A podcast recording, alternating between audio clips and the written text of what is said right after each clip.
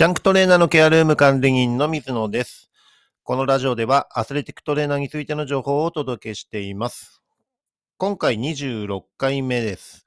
えーテーマはアスレティックトレーナーをやっていて良かった点というところをね、お話ししていきたいと思います。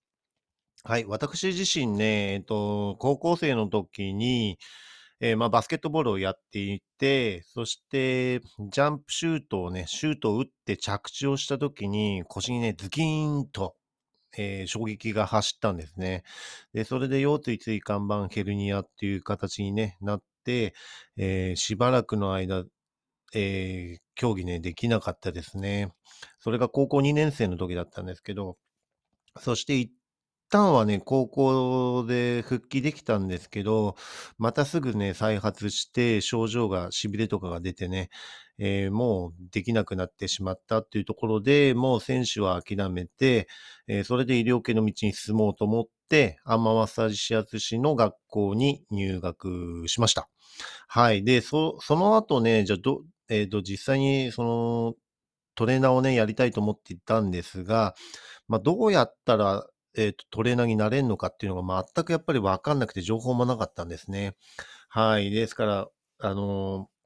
そこら辺ですごい苦労して遠回りをしてしまったっていう経緯が実際にあります。ですからね、自分自身がアスレティックトレーナーをやってよかったっていうのは、まあ自分と同じような、えー怪我でね、苦しむ選手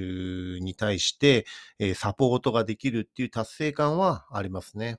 はい。そして、えー実際に今ね、プロのバスケットボールチームでトレーナーとして活動しています。もう20年ぐらいやっていますかね。で、学生の子たちのね、指導を含めたらもう医療資格取ってから30年ぐらいになるので、まあかなり長い期間、えっ、と、スポーツのね、えー現場に携わっています。ですから試合で戦っているね、その緊張感とか緊迫感とかね、えー特にトーナメント戦とかのね、一発勝負の試合っていうのは、あのー非常にやっていて面白いですし、ドキドキするし、ワクワクするしっていう刺激がね、えー体にも伝わってくるっていうところはね、えー今においても、えーいいなという、そういう雰囲気はあります。はい。そして現状、今、プロのチームで活動していますので、エンタメというところでね、あの、実際にお金を払って試合を見に来て、観客としてね、見に来てくれる方がいるわけですからね。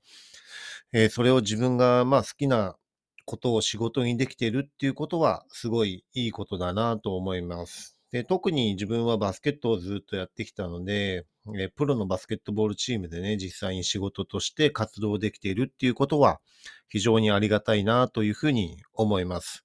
はい。で、自分の場合は、あの、えー子供がいないのでね、あの、妻と二人で、まあ、全国各地いろんなところに行って、えーその日本の文化だったりっていうところをね、触れ合いながら活動できたらなっていうふうに考えていたので、えー現状でも今、6チーム、ん ?6 チームか7チームぐらい日本の各地でね、あのープロチームに関わらせてもらっています。で、えっ、と、日本代表の時には、あの、まあ、アジアもはじめ、えーヨーロッパとかのね、ドイツとかも含めて、オランダとかも行きましたし、えーアメリカ大陸の方ではアメリカはじめ、南米の、えーコロンビアとかベネズエラとかね、えーそういった国々にも行くことができてっていうところでね、あの、非常にプラスになって良い経験ができています。そして、中国の上にあるモンゴルという国にね、そちらでもオファーを、えーいただけたのでね、あの、そういったことで、えまあ、世界各地、えー関わることが、えーできているっていうのは非常にありがたいことですし、えー日本だけではなく、そういったね、あの、海外にも仲間ができたっていうことは非常にトレーナーとしてやっていてよかった点だなというふうに思っています。はい。あのすべてがね、えもちろんいいことだけではないし、もちろん、あの、辛いこともあるし、しんどいこともあるし、えー急に対応しなければいけないっていうのがね、日常茶飯事で、えー休みもシーズン中はあんまりないですからね。はい、どうしても、選手が怪我とかアクシデント起こったら、